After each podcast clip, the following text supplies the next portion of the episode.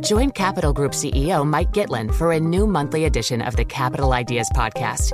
It's your look inside one of the world's largest asset managers. Subscribe wherever you get your podcasts. Invest thirty minutes today. American Funds Distributors, Incorporated.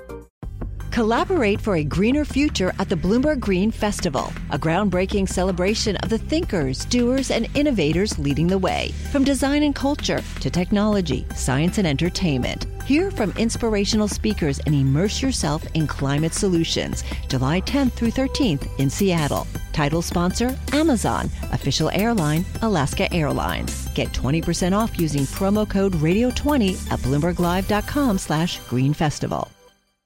All right, let's get to our guest, Prashant Bhayani. He is the C I O for Asia at B N P Paribas Wealth Management. He's on the line from Singapore. Prashant, thanks for being with us. So many things to talk about here in terms of what is driving market action. There are the earnings, there is the Fed. What is top of mind for you? Yeah, great question. I think we're focusing firstly on earnings because it's a litmus test. Uh, we were already neutral equities going into uh, the, over the last few months. We felt earnings estimates were too high. We're seeing earnings actually come in about three percent above expectations. It's a lower beat rate than normal, but it's not as much as feared by the market because the market moved ahead, of course, of the sell-side analysts on the earnings estimates.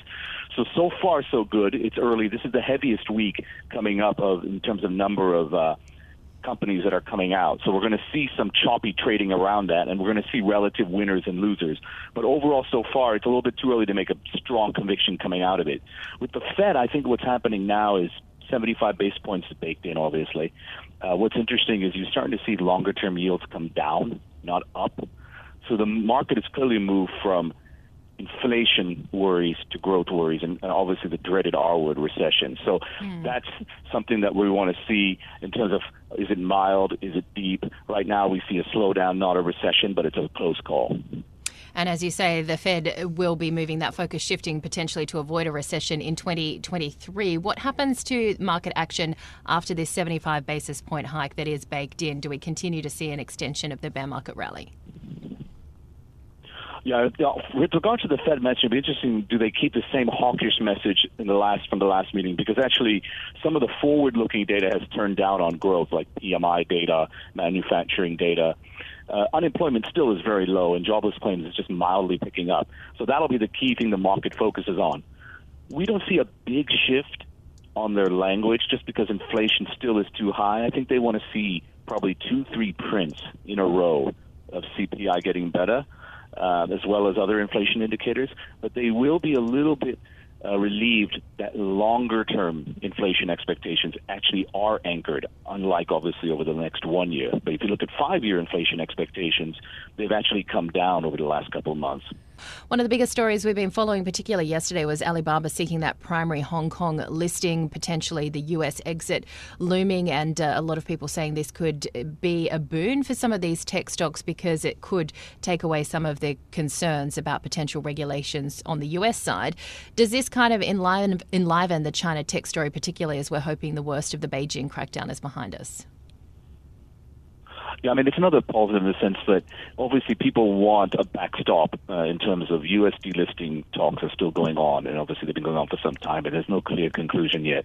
But this China, if you will, homecoming of stocks back to the Hong Kong exchange is a positive thing. And obviously giving access and liquidity from mainland China investors into Hong Kong also is good for liquidity. So it doesn't change the fundamentals of the company, but it's good in terms of liquidity and a backstop against the risk of delisting in the U S. Do you think it represents a pivot, a point where we can really take seriously a decoupling? We've talked about it before. There's been the trade war.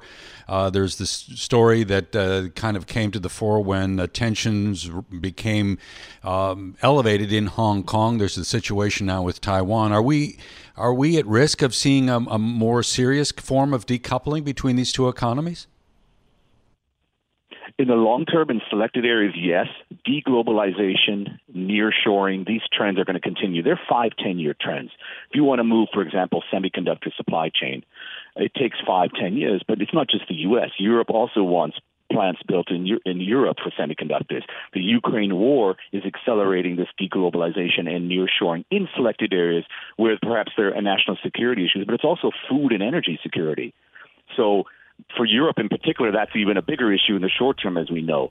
So that's a broader trend that's going to continue, and I think you have to look at it in that context. We went through an incredible period where you had China enter W T O two thousand one, you had globalization, outsourced to the lowest wage countries. That's changing for a number of reasons going forward. Uh, in terms of what we're seeing in the property industry as well, that is a very big problem for the overall growth picture there too. We are starting to see some signs of more policy support there too in terms of trying to cushion this downturn.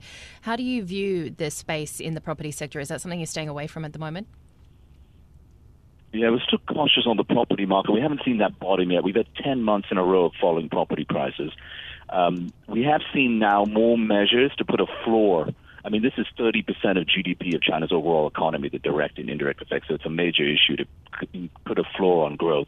And we're going to see, for example, local governments take over projects or work with property developers to take over projects where the developer is too indebted. But the problem in the short term is the banks don't want to lend to indebted property developers if they don't think they're going to be paid back. So we're starting to see talks. It hasn't been confirmed. Of actually a real estate fund set up between banks and local developers to inject to help finish off some of these projects. We need that confidence. We need that transparency to put a floor on that on that market. But I think there's more pressure to do that given the slowdown in the economy. So what about risk to the financial system in China as a result of that? Is that something that you're concerned about?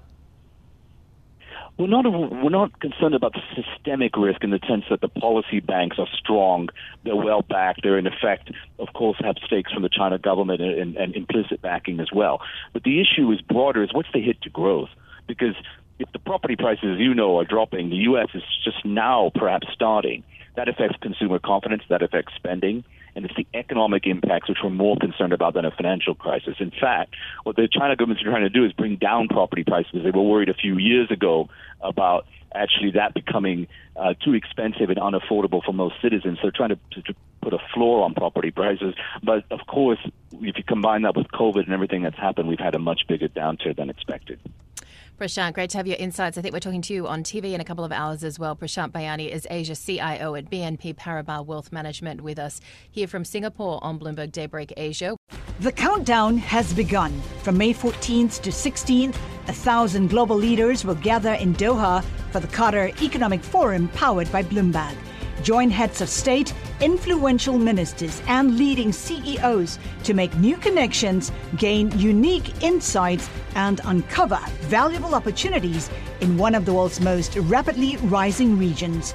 Request your invite for this exclusive event at Qatar Economic Forum dot com.